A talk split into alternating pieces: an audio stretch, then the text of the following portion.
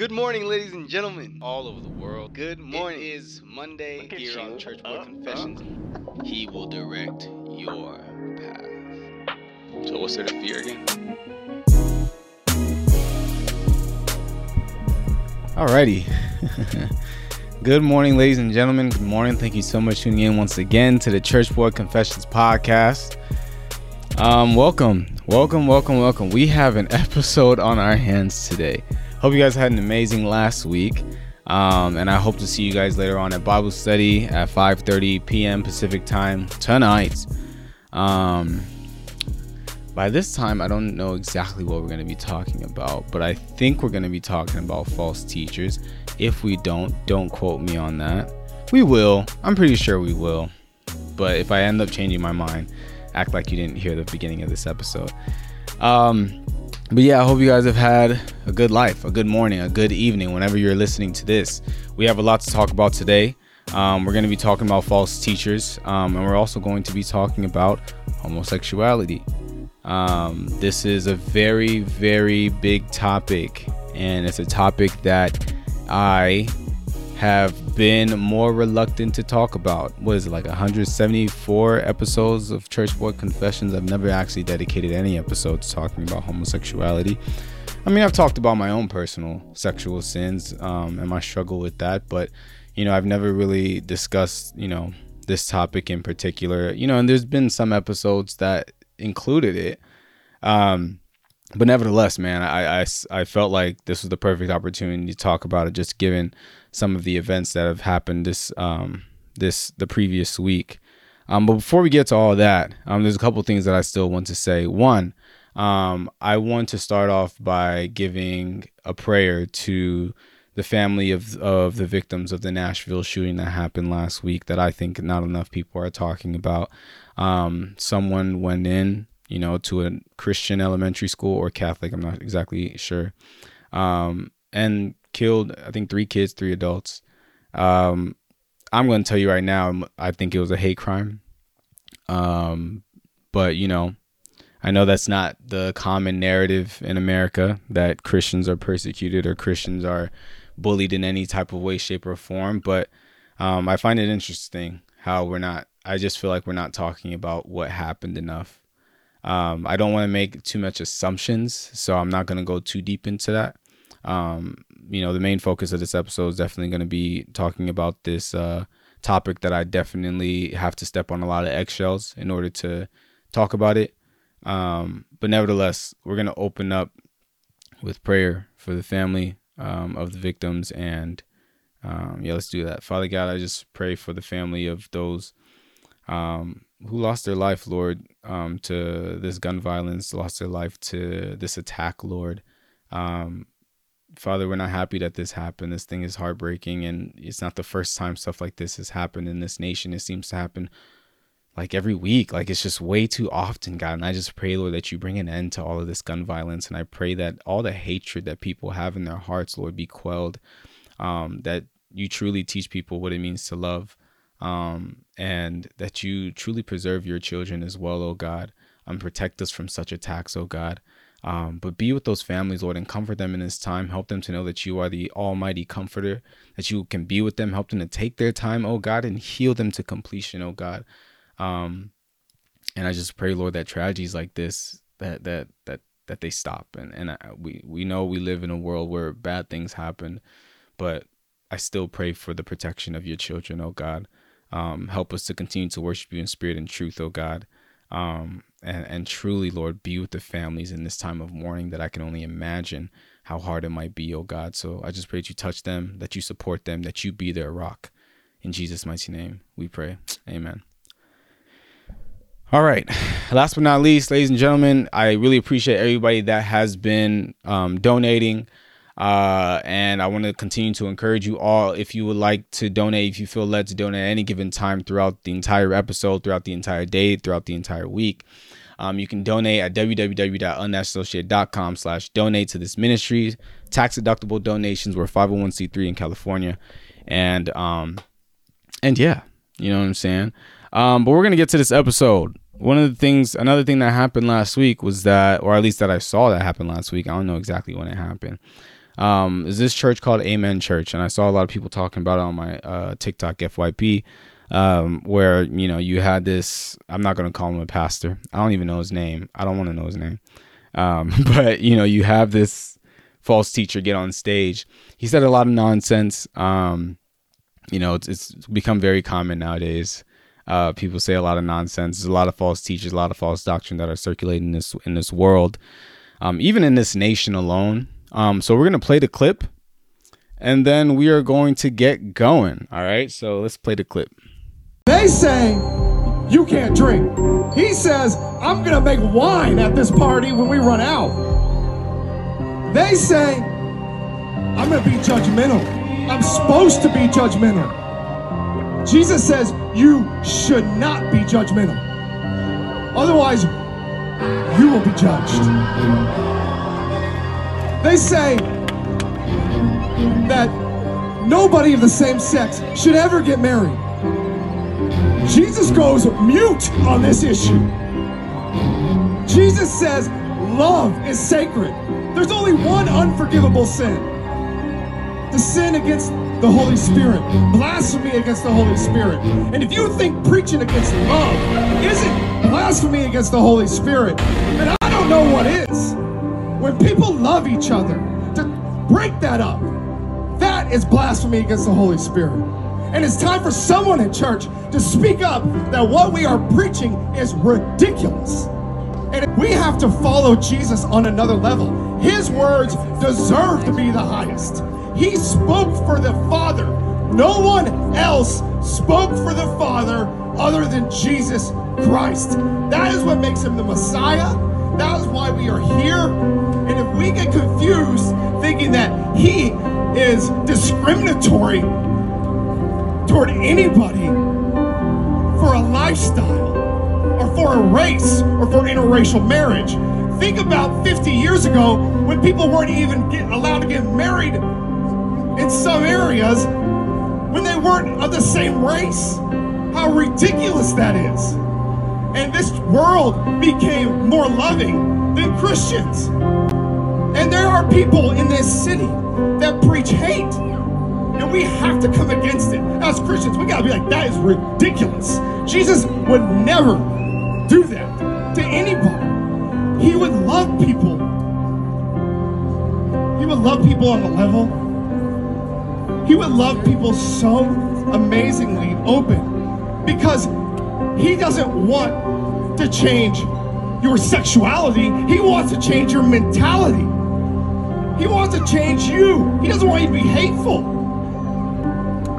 He values faith, justice, and mercy. And here we are, judging people for things he never even said. I need a water. Bless this water. Oh my God, it's a miracle water. But guys, there are some people that want to treat the whole Bible as equal. Just not this guy. Change the world. We want obedience to change the world. And I know this is not for everyone. And I know that it's not appreciated, especially in a Christian crowd. But it's time for a Christian to stand up for those that don't have a voice.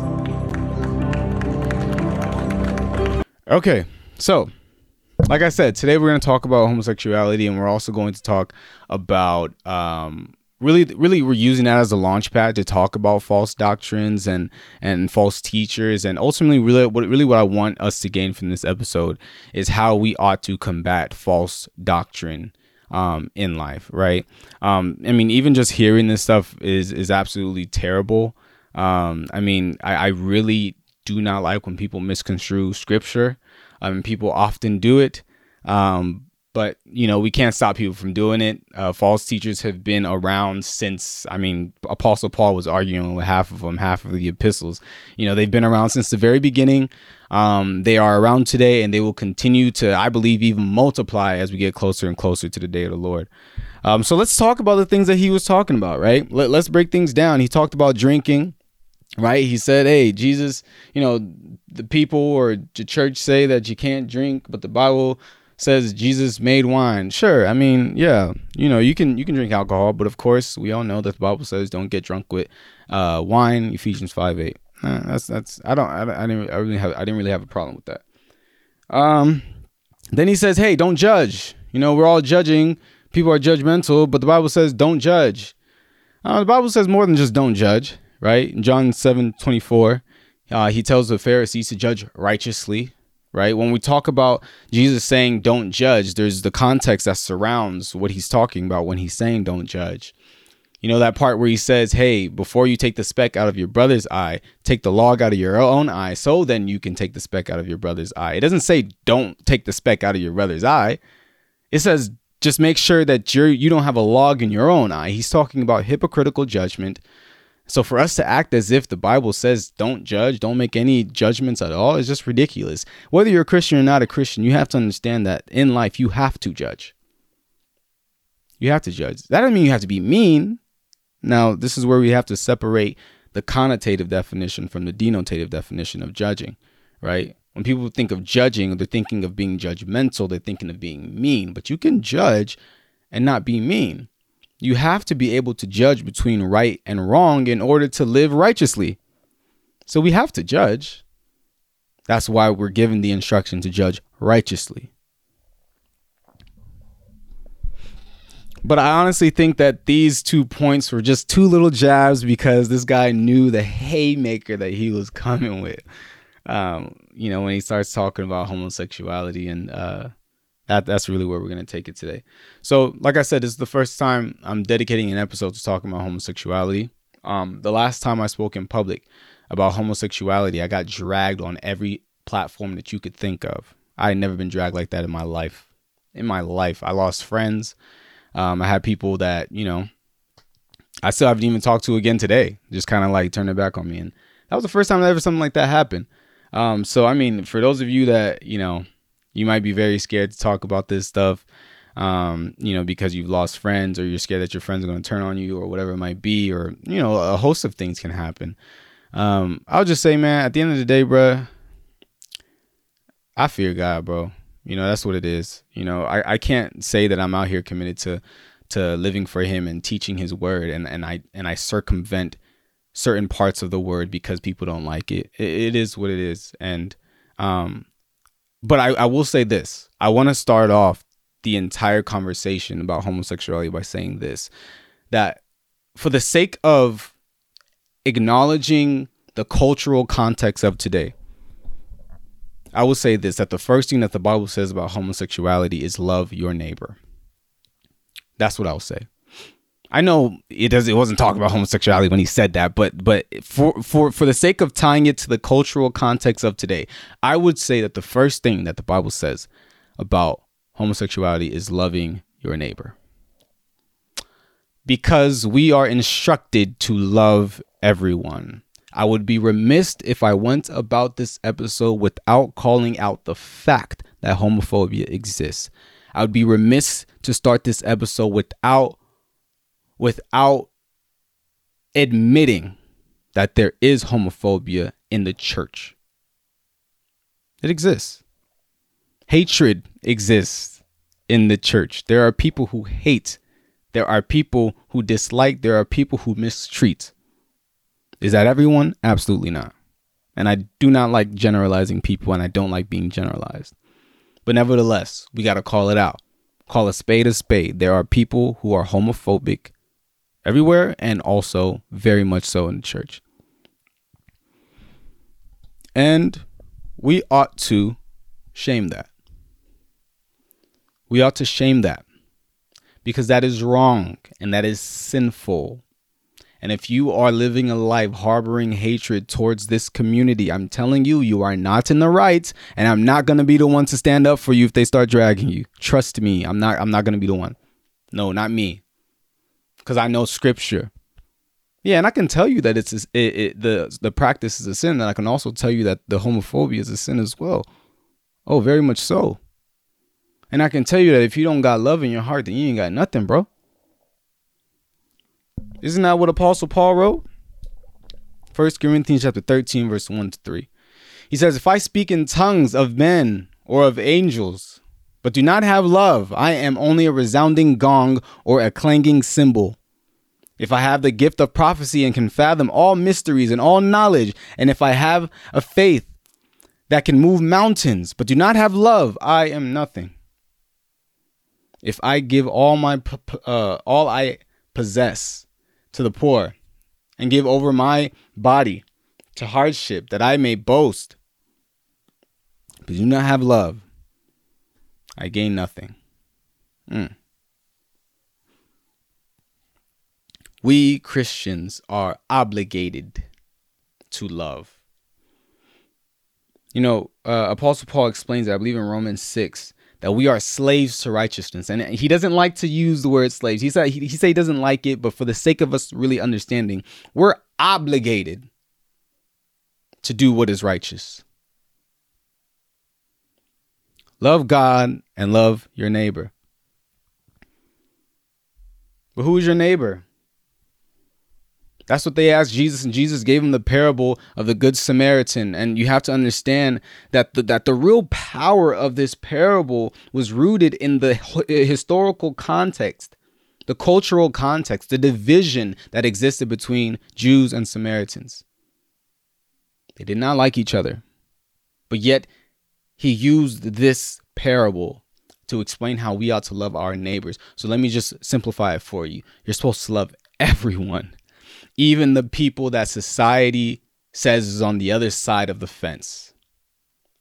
The people that disagree with you, the people that don't like you, your enemy, other sinners, we are supposed to love them. Period. Oh, well, they did you wrong. Oh, well, they're, you know, they're they're misconstruing the word of God. Oh well, they're they're doing things that are that are they're they're sinners, so on and so forth. The Bible says, while we were yet sinners, Christ died for us. No one's ever gonna die for a man that's evil, and scarcely will ever will anybody die for a person that's good. But when we are his enemies, he decided, I'm gonna die for them.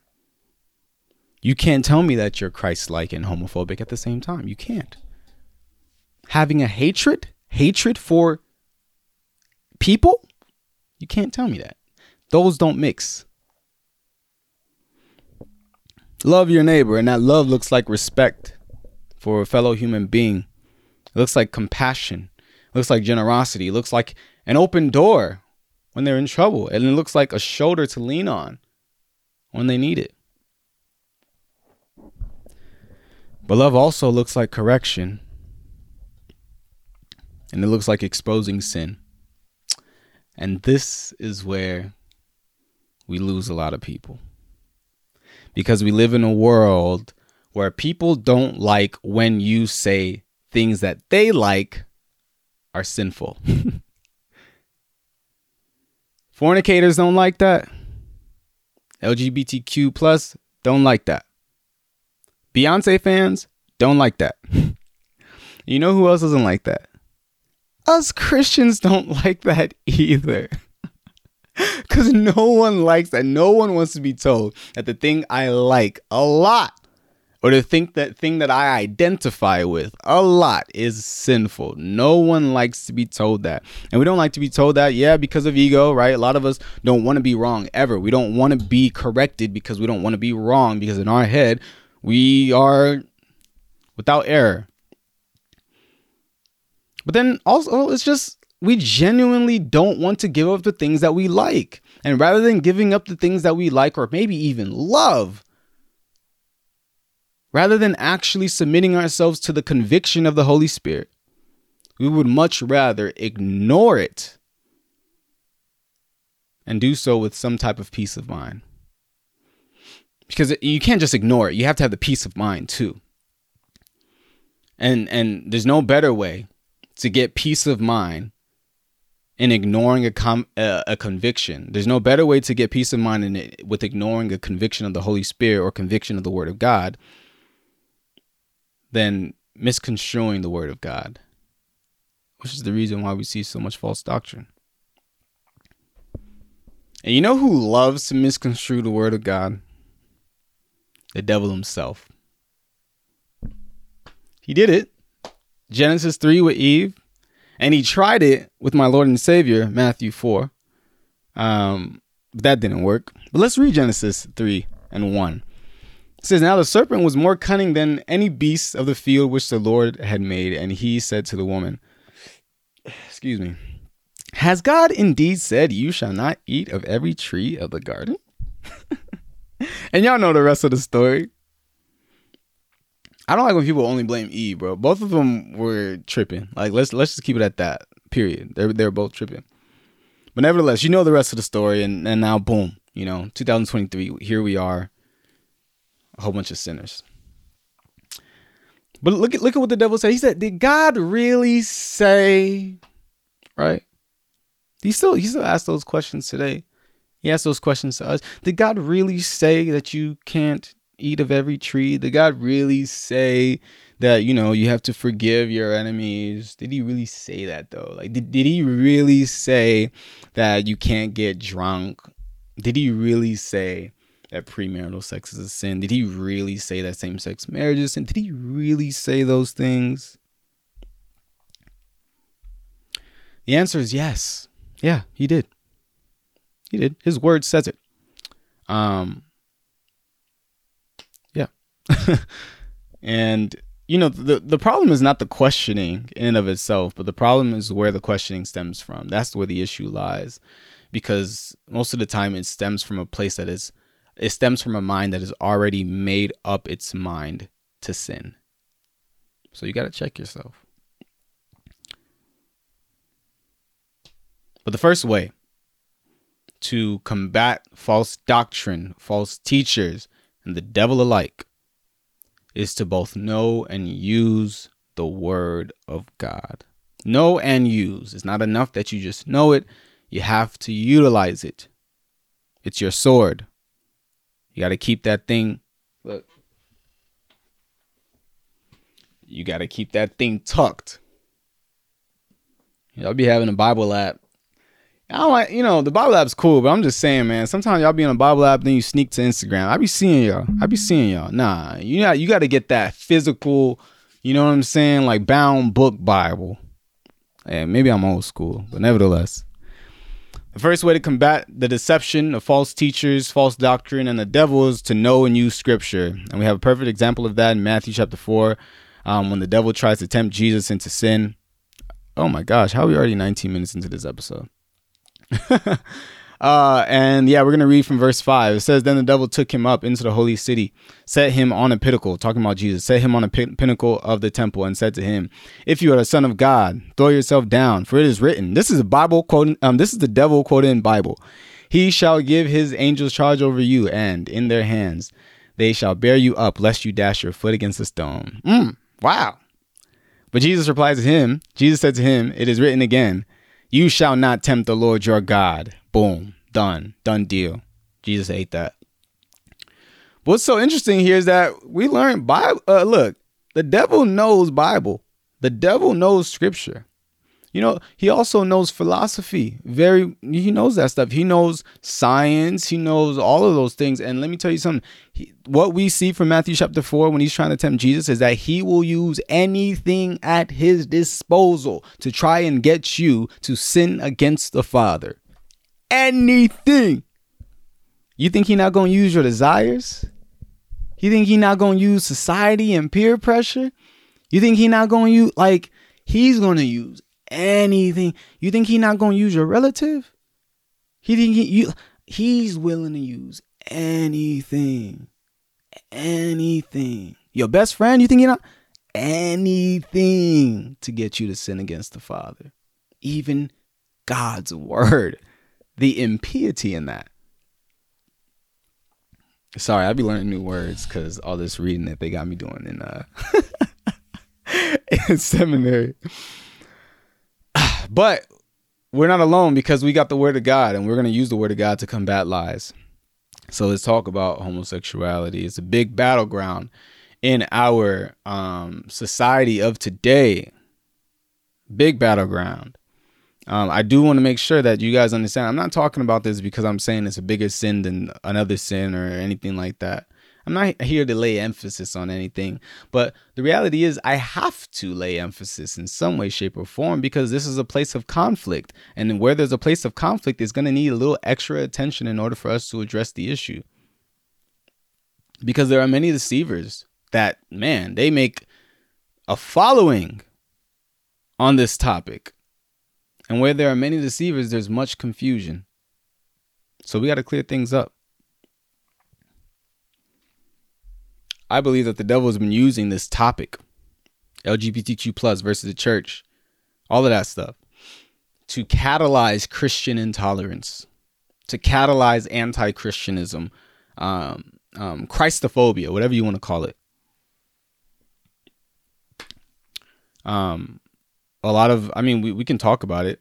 The first time I ever got kicked out of of class, mind you, I was like a, I was valedictorian in my high school, so ask yourself what on earth is a valedictorian getting kicked out of class? The first time I ever got kicked out of class was in my sophomore year of college. I'm sorry, sophomore year of high school. Um, and it's because my teacher, um, who you know was a gay man, uh, he didn't like the Bible, and you know what he did was he, uh, I don't know why, I don't, I don't even know if this was legal because it was public school, but we started reading the Bible in class, and he told everyone that um, the stories in the Bible are not original, but they're inspired by real things that happen. Now, I understand if you're not a Christian or if you're a secularist or an atheist, then that is a true statement to you. Um, I'm not, and a lot of us not are not, um, and I don't believe that. And really, what he was telling me was that my Bible was fake, and I wasn't having that. If you know me, I'm not having that. So I argued with him, and I got kicked out of class. I think that that was persecution. like I, I think that that constitutes it. You get kicked out of class, out of participation from class multiple times because you are defending your faith. I, I would I would I would say that that's something though. Um, but nevertheless, man, you know the the anti-Christian sentiment has been growing in our nation, and I, and I do think that this is a very big vehicle that the devil uses. Um, so we got to talk about it. We have got to talk about it. Um, you know, going back to this whole Amen Church thing, what this guy said was that same sex marriage is okay, and essentially because of two main reasons. Because one, Jesus didn't say it was bad, um, because he was mute on the issue, um, and because it's love and we shouldn't be against love. Okay, let's talk about it. um, so what the Bible says about homosexuality, I- I'll say this. You know, when it comes to what the Bible ha- has to say about homosexual practice, it's clear. I, I'm I'm very aware of the objections. I'm very aware of the people, the TikTok influencers and the critical scholars and all that different stuff. I, I've read up on that stuff. Yeah, but none of it's convincing. It's it's clear. Um, and I understand that that doesn't sit well with a lot of people. And I I've I've also read things in Bible that have caused me to wrestle and so on and so forth. And um, I don't know everything that one might go through when they're disillusioned by the fact that you know this genuinely is what the bible says. Um but you know I'll, I'll get i'll get more to that part of this conversation later on in the episode but i really do want to just make sure that we get to the word of god first. Um but the bible's clear. God's voice god's word is clear just like his word was clear to adam and eve in the garden. Um the Bible does not condemn sexuality; it condemns um, sexual practice, um, or at least let me say it like this: being tempted is not the sin. There are men and women of God um, that are tempted to have same-sex relations, and they are going to heaven. Um, so having the temptation is not the sin. Um, you know, the Bible even says that, you know, there's no temptation that is overtaking you that's not common to mankind, right? Um, that's it says that in First Corinthians chapter 10, verse 13. But it's what you do with the temptation that you have to be careful of because if you fall into the temptation, then yes, it is sin. Um, and so we're talking about the action, we're talking about the practice, right? Um, homosexual practice can be explained as sinful through multiple channels, but I'm going to try and keep this simple as possible. Uh, one of the first points that this uh, false teacher made was that Jesus was mute on the issue. And his logic is that because Jesus didn't speak about it, then it's okay. But the problem with that idea is that if we're going to be logically consistent, there's a lot of things that Jesus didn't speak about, but we know as a matter of fact is not okay. He didn't speak about incest. He didn't speak about having sex with animals. We can't use that same logic to then say that Jesus approves something. No, absolutely not. Um, that that's just that's just nonsense. Um, and also, it's, it's what's what's interesting is that you have to understand there's a reason why he said Jesus um, didn't say anything. Jesus was mute, and not the Bible was mute because he knows what the Bible has to say about it. We all know what the Bible has to say about it. Um, but some people don't believe that the Bible is the inspired word of God. Some people believe that it's only the red letters that's the inspired word of God. I'm not one of those people. I believe the entire Bible is the inspired word of God, the red letters and the black letters. You ask me, well, how do you know that it's the inspired word of God? How do you know that it's inspired by God's Holy Spirit? Because I have God's Holy Spirit. And that might mean nothing to you, but it means everything to me. I have a relationship with the author. I've been convinced through the seed that's planted in my own life and the fruit that it's bore. Likewise, the relationship I have with the author, that that is his word. And that mean, might mean, like I said, mean nothing to you, but it means everything to me. And I'll be honest with you, if one does not agree that this is the inspired word of God, the conversation ends here. Because then where does the authority come from? Why are we even talking about it? It's just a book. But it's not just a book. It's the inspired word of God. And I don't think that it's you can even be logically consistent with trying to cherry pick what you think is of God and what is not of God. For me, it's either you accept the whole thing or you reject the whole thing. That's my personal opinion. And I've also read up on the historicity and the history of the canonization and the history of different doctrines. I'm good. I'm good. Like I, am good to move forward, living my life according to the inspired word of God. But let's continue. Someone argue that Jesus indirectly condemns sexual all sexual sin, including um, same-sex sin, um, in Matthew 19 when he affirms the uh, the definition of marriage between a man and a woman. Um, and this is how this logic goes, which I agree with. Um, all sex outside of marriage is a sin. There's no specific verse that teaches that all sex outside of marriage is a sin. Um, but it's what we can deduct, deduce from verses like First Corinthians chapter 7, verse 1 and 2 that says, Now concerning the things of which you wrote to me, this is Apostle Paul. A lot of people don't like him. Is it is good for a man not to touch a woman. Yeah, to Apostle Paul, you should be a virgin. Uh, not like you should be, but he's saying like, hey, it's you know expedient. Yeah, you, you know, don't touch a woman. But he says, nevertheless, in verse two, because of sexual immorality, let each man have his own wife, and let each woman have um, her own husband. So you see in this verse, sexual immorality is essentially like the antithesis of sex within marriage. It's supposed sex within marriage is supposed to be the really is what contrasts sexual immorality. Um, Hebrews chapter 13, verse 4 says, Marriage is honorable among all and the bed undefiled, but fornication, fornicators and adulterers God will judge. So, once again, we see that talking about sex within marriage, this is good, this is undefiled, but fornicators and adulterers, sexually immoral, adulterers, all of that will be judged. So, we, we see that sex within marriage is always juxtaposed to sexual immorality. So we deduce that any sex outside of marriage is sexual immorality from there. Um, there's probably some other stuff you can find to support that as well. Um, but that's the first point that all sex outside of marriage is sin. Um, and marriage between a man and a woman, as it says in Genesis chapter 2, verse 24, and also as Jesus substantiates in Matthew chapter 19, verse 4 to 5. Um, so, if marriage between a man and a woman, um, and all sex outside of this is sexually immoral, then that would include everything, including same sex marriage. I'm sorry, same sex uh, sex. Uh, but here's a straighter shot. Um, now I'm gonna read from Romans chapter one, but there are multiple verses that speak against homosexual practice in the Bible. Um, but the reason why I'm gonna read Romans one and only Romans one is because all of the other, um, all the other instances. Now I will tell you that it's absolutely talking about homosexual practice, but a lot of people try to debate it A lot of people try to deny it.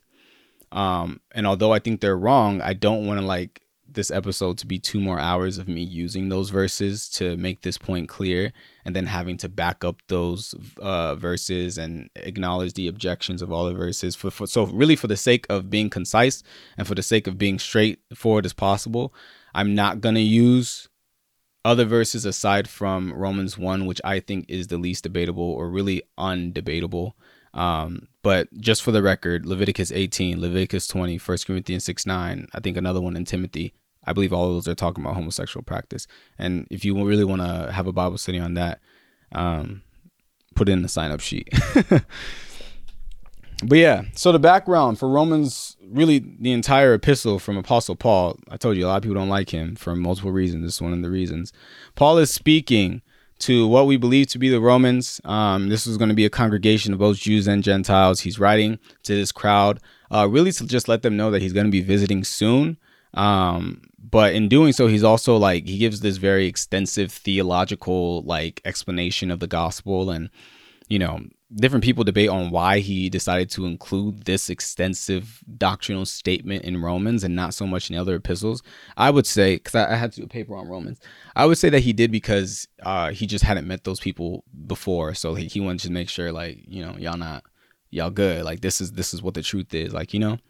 Um, but nevertheless, uh, he starts off this entire epistle like as he's explaining his entire like you know theological explanation of the gospel, he starts off by talking about how mankind is morally depraved because we've turned our backs on God. So we're going to start in Romans chapter 1, verse 18, and we're going to go to verse 27. All right. Um, yeah. This is going to be a long episode. I didn't know it was going to be this long, but sorry. Then again, it's important, so I'm not sorry. Verse 18. For the wrath of God is revealed from heaven against all ungodliness and unrighteousness of men, who, surpass, who suppress the truth in unrighteousness. Because what may be known of God is manifest in them, for God has shown it to them. For since the creation of the world, his invisible attributes have, are clearly seen, being understood by the things that are made, even his eternal power and Godhead, so that they are without excuse. Because although they knew God, they did not glorify him as God, nor were thankful, but became futile in their thoughts, and their foolish hearts were darkened. All right, professing to be wise, they became fools. So God revealed himself to mankind, and mankind rejected him and changed the glory of God, of the incorruptible God, into an image made like corruptible man, and birds, and four footed animals, and creeping things. So instead of worshiping God, they started worshiping idols. Verse 24. Therefore, which is to say, because of all this, because they started worshiping idols, because they turned their back on God, God also gave them up to uncleanness in the lust of their hearts to dishonor their bodies among themselves, who exchanged the truth of God for the lie and worshiped and served the creature rather than the creator, who is blessed forever. Amen. So, because of idolatry, because they turned their back on God, God has given them up to their own uncleanness. For this reason, because of this, verse 26, God gave them up to vile passions. For even their women exchanged the natural use. Um, other other uh, uh, versions will say sexual or intercourse, uh, to just to be more clear. Um, for what is against nature, likewise also the men, leaving the natural use of the woman, burned in their lust for one another, men with men committing what is shameful, and receiving in themselves the penalty of their error which was due. All right. So, what's being said? First, Paul explains that God has revealed himself, the, his invisible traits through the things that have been created. And when he did that, mankind rejected him and instead took up idols. And because of this, God said, You know what? I'm handing you over to your own sin. And because God handed us over to our own sin, said, All right, this is the sin you committed to, this is the sin that you want. I'm not going to stop you. Here's the the what you would call liberty. Well, it's not really liberty. Liberty. To here you go. The sin that you want so much. And the result of that, among other sins that Paul later on names in that same chapter, um, was people committing homosexual practice and sexual morality, all of it. Um, the New Bible Dictionary, third edition, um, interprets this scripture like this Seen from this angle, every homosexual act is unnatural not because it cuts across the individual's natural sexual orientation, which of course it may not, or infringes Old Testament law, but because it flies in the face of God's creation scheme uh, for human sexual expression. HarperCollins Bible Dictionary says this The most extensive biblical reference to sexual acts between same sex partners, and the only biblical reference to such acts between women is found in Romans chapter 1, verse 26 to 27. There, such activity is mentioned as an example of the perversions that follow when humankind refuses to give glory and thanks to the one sovereign God. Um, I've heard the objections. I mean, even if you, you know, Google the interpretation of, of this passage, you'll you'll see, you know, different websites that try to act as if it doesn't say what it says. Some objections that people say is that, oh no, he's talking about homosexual practice in terms of idol worship. No, he's not. Um, he said because of the rejection of God and the idol worship, God handed them over to their sins, and because God handed them over to their sins, they started doing homosexual practice. Um, people will say, "Oh, he's talking about." I heard somebody say about social order. I, I don't even understand that point. I like, well, I understand the point, but I just, it, I just feel like that one was so off. I saw, I saw that one on TikTok. Um, basically, it was kind of explaining how like something about, uh, I, uh, penetrating, and I don't, I don't even want to go there, but um, it, it, the glove doesn't fit. The glove doesn't fit. Um, people were talking about uh, this maybe referring to not consensual like relationships, but once again, we're just trying to add on.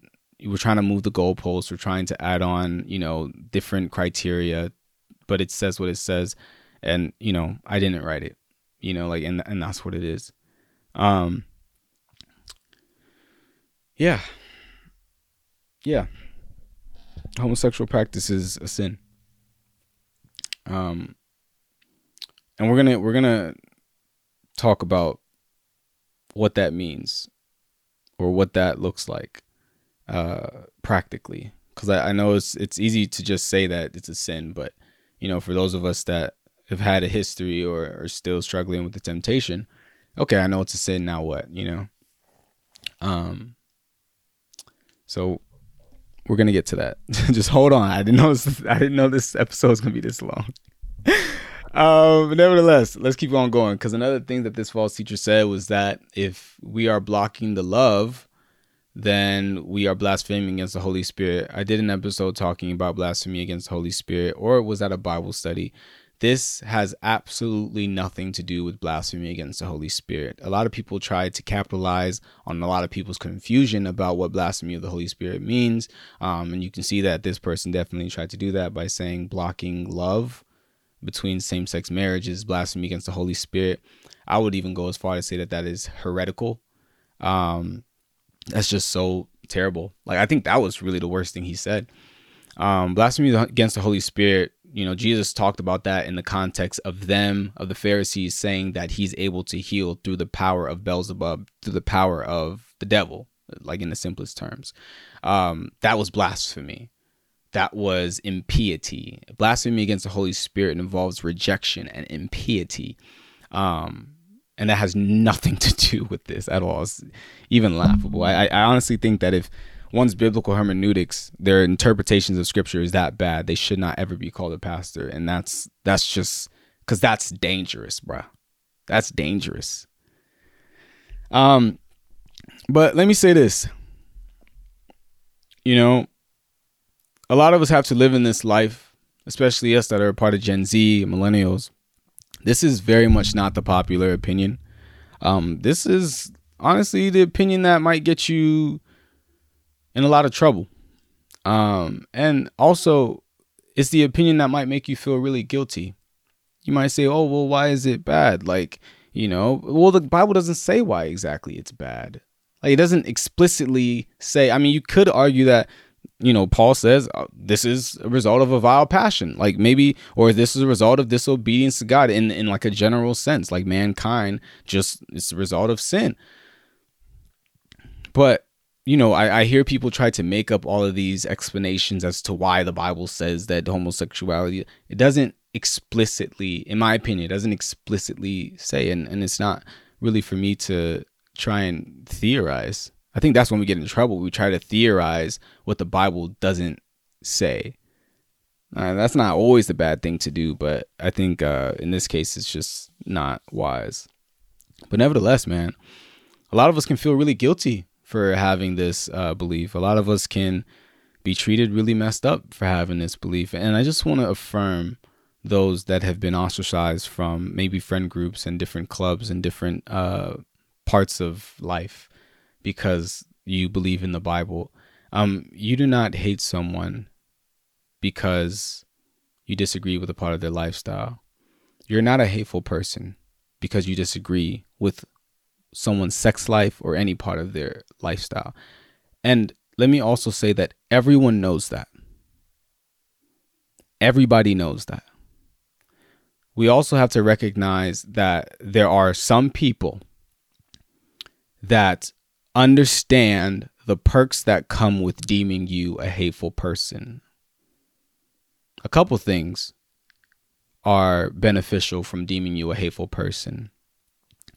The first thing is that you can get really feel really guilty about it because everybody's saying that you're a hateful person and you start to feel like a bad person. That doesn't make you feel good, so then maybe you end up changing your mind and not disagreeing with them anymore.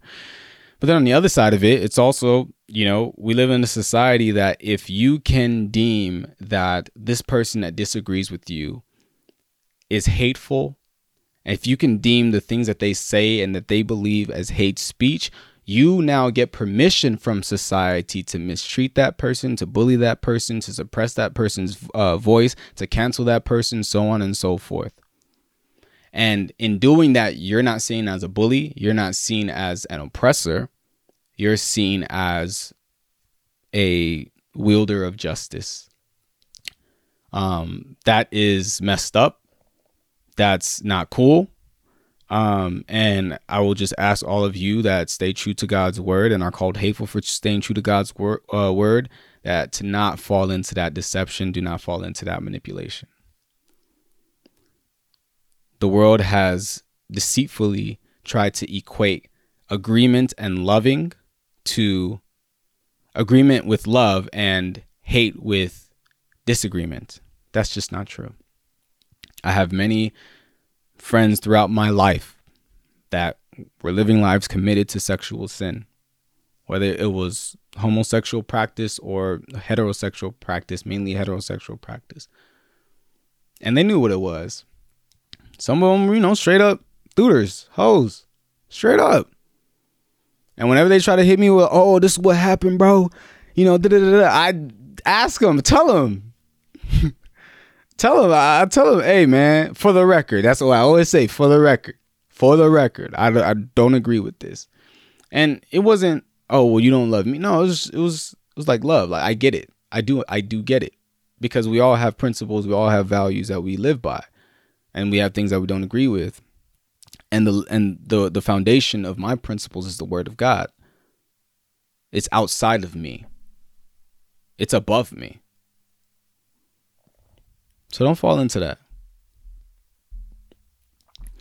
But the second way to combat the deception of false teachers, false doctrines, and the devil alike is to deny yourself. You have to deny yourself, ladies and gentlemen. And this is an instruction to not just people in the LGBTQ plus community, it's an instruction to all Christians around the entire globe. You have to deny yourself. I'm not the one that made that up. Matthew chapter 16, verse 24. Then Jesus said to his disciples, If anyone desires to come after me, let him deny himself and take up his cross and follow me. I don't know if it's here or other places, it will say that whoever wants to save his life will lose it. Whoever wants to lose his life for my sake will gain it. Self denial is required from believers. He must increase and we must decrease. We must be we must humble ourselves under his mighty hand. We must walk in the spirit, be filled by the spirit. Let me just say this, if you cannot deny yourself, if you cannot deny your own sinful desires for the sake of following Christ, false teachers are going to eat you up. That's easy money. Easy money. Because what you'll soon realize is that almost, not all, but almost all false doctrine is rooted in enticing one's sinful desires or satisfying one's sinful desires. So we got to be careful. We have got to be careful. Um, let me say this: there's a lot of people who listen to this episode and then they have their objections written out, they have their arguments written out, all that different stuff. You know, there are people that are going to be very offended by this episode and so on and so forth, and and I really hope that they're not. I really do. Um, but I would just ask, man, I, don't know what your temptation is. I don't know what you struggle with. I don't know what your life is like. I don't know the friends that you have. I don't know the people that you hang around. All I'm asking is that if you truly love the Lord, I'm not going to tell you to go to no therapy. I'm not going to tell you to to switch up everything about you. I'm not going to tell you none. Of, what I am going to tell you is that I just pray that you please put him first, deny yourself, and let him genuinely lead you. I'm very confident that he will lead you in the direction of righteousness and lead you in the direction that he wants you to be at at his pace, um, at the point appointed time. I just think it's very important that all of us deny ourselves. It's not about us and our own understanding. It's not about us and trying to see, well, how can I continue to be friends with these people and how could I continue to, you know, uh, uh, to to be liked by certain people. First of all, you can't always control that.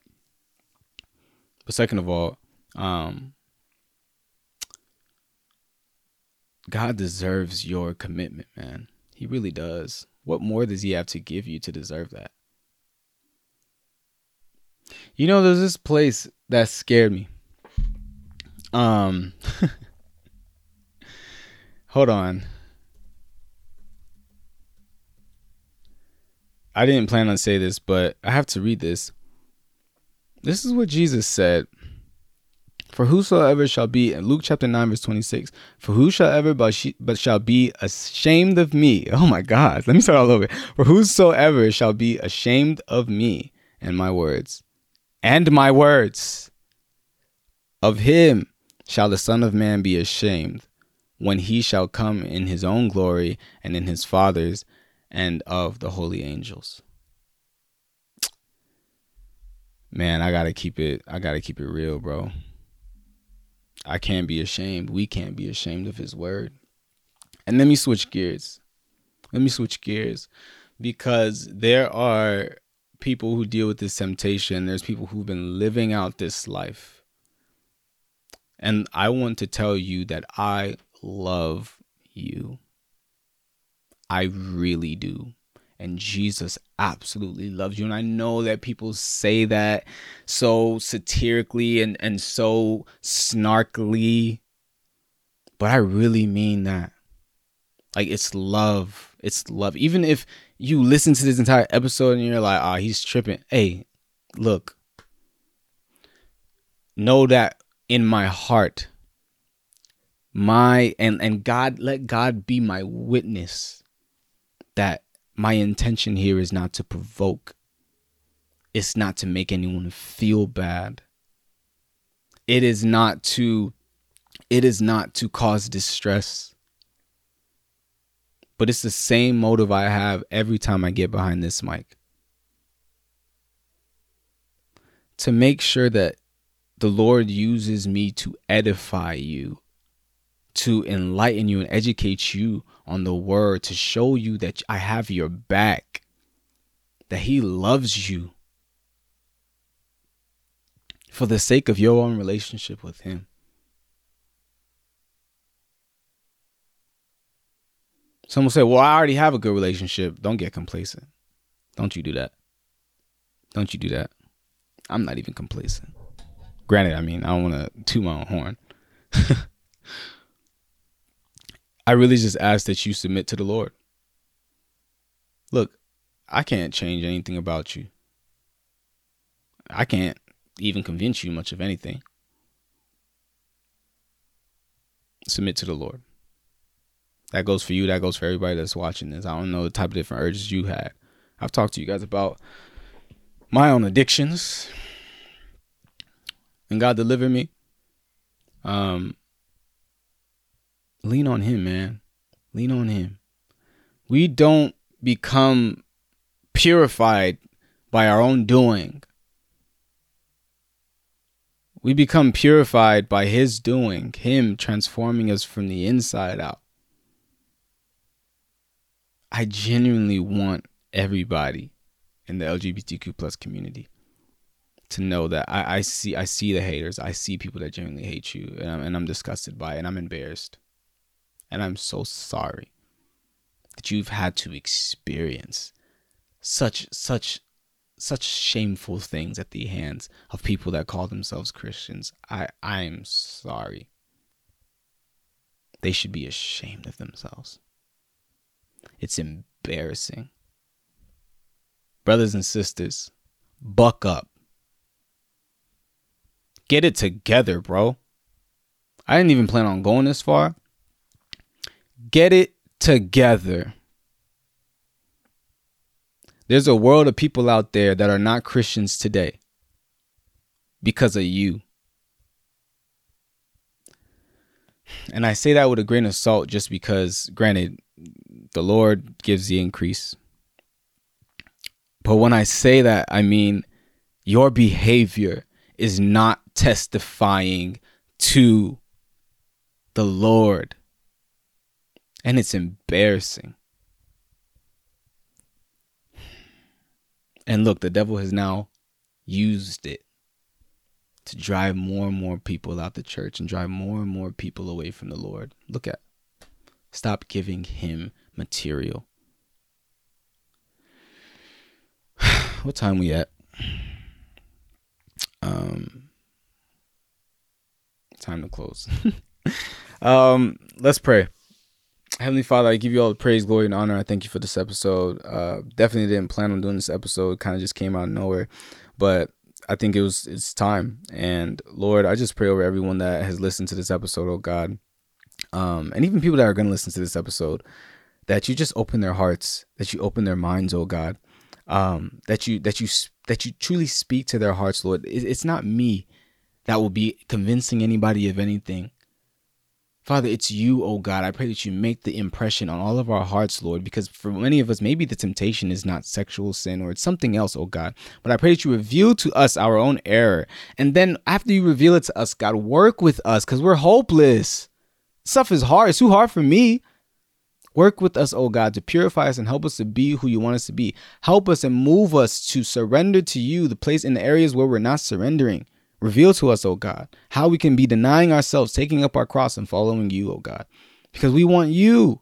We want you. Father, there are false teachers running amok. But Father, help us to stand true, 10 toes on the word, unashamed, unabashed, 10 toes on the word, 10 toes on, on, on you, oh God, the, our foundation, our rock. Because it'll get hard. It's only going to get harder, Father. People are only going to get you know, more hostile, God. But we got you. We got you on our side, oh God. If with, with you for us, who can be against us? Father, greater are you in us than he that is in the world. We're not scared. We're not scared. Your perfect love casts out all fear, oh God. You have not given us the spirit of fear, but of power, love, and sound mind. Help us stand true, stay true and bless all of those that are struggling, oh God, and help them. Truly help them. And all those that don't want to listen yet. I just pray, Lord, that you open their hearts, Father God, and just let your mercy shower over them, Lord. And for those of us that are your children, that are being hateful, Father, do what you got to do. Chastise whatever what what you got to do to help us know what's up in our own era and help us just as a church be better ambassadors because a lot of times you just don't do a good job. That's the reality of it. Um, but bless those that hear this episode, that watch this episode in Jesus' name. Amen.